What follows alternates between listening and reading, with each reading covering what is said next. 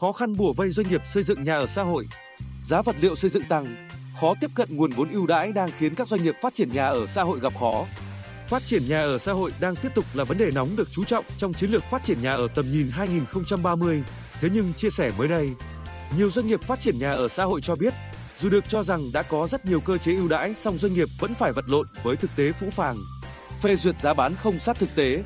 một sự việc chưa có tiền lệ trên thị trường bất động sản mới đây đã xảy ra là một số doanh nghiệp xây dựng nhà ở xã hội tại Bắc Ninh đã làm đơn xin ngừng bán các căn nhà ở xã hội và xin điều chỉnh giá bán.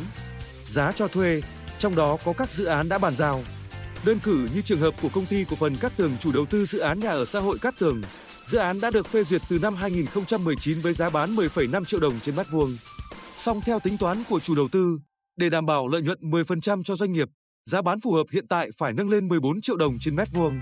Ông Phạm Tiến Dũng, Chủ tịch Hội đồng Quản trị Công ty Cổ phần Cát Tường cho biết, dự án có thời gian triển khai là 3 năm. Trong khoảng thời gian đó, nguồn cung nguyên vật liệu không ngừng tăng. Tính đến nay, giá nguyên vật liệu đã tăng 25% trên tổng suất đầu tư, trong khi đó lợi nhuận của chủ đầu tư bị giới hạn chỉ được 10%. Cực chẳng đã doanh nghiệp mới phải đề xuất như trên, bởi nếu tiếp tục bán nhà theo giá được phê duyệt sẽ bị lỗ. Cũng tại Bắc Ninh, chủ đầu tư của dự án nhà ở xã hội Cường Thịnh cũng cho biết, một trong những chéo ngoe mà doanh nghiệp phải đối mặt chính là nguồn vốn vay và cách tính lãi suất.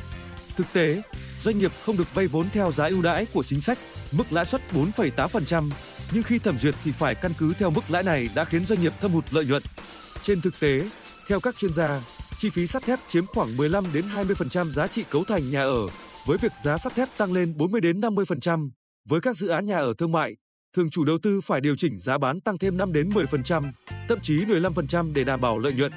Trong khi đó, về lãi vay xây dựng nhà ở xã hội, ngày 1 tháng 4 năm 2021, Thủ tướng Chính phủ ban hành quyết định 532 về mức lãi suất cho vay ưu đãi của Ngân hàng Chính sách Xã hội để mua, thuê mua nhà ở xã hội là 4,8% trên năm. Mới đây, Ngân hàng Nhà nước cũng ban hành quyết định về mức lãi suất cho vay nhà ở xã hội tại các tổ chức tín dụng do nhà nước chỉ định cũng ở mức 4,8% trên năm. Song, theo ông Lê Hoàng Châu, Chủ tịch Hiệp hội Bất động sản thành phố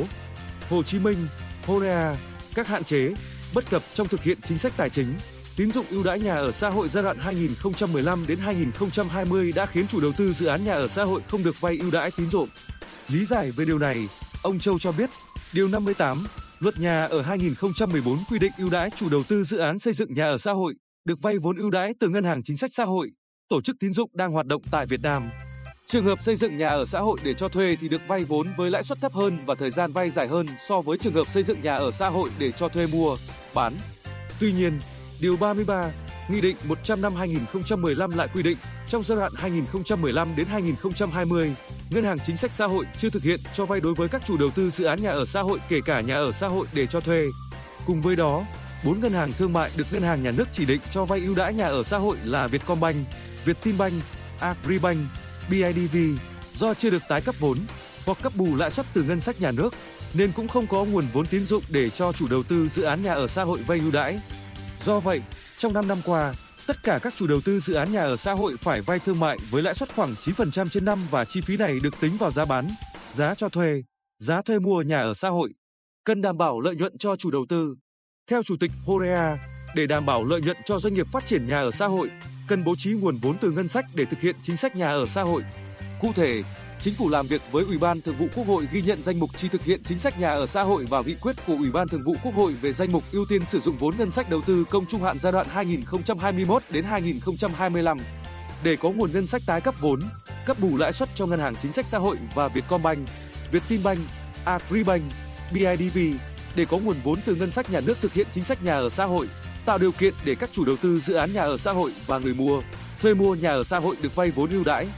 Mặt khác, do thời hiệu của khoản 2, điều 33, Nghị định 100 đã chấm dứt kể từ ngày 1 tháng 1 năm 2021. Do đó, Horea kiến nghị chính phủ và ngân hàng nhà nước chấp thuận cho chủ đầu tư dự án nhà ở xã hội được vay vốn tín dụng ưu đãi tại ngân hàng chính sách xã hội và tại Vietcombank, Vietinbank, Agribank, BIDV.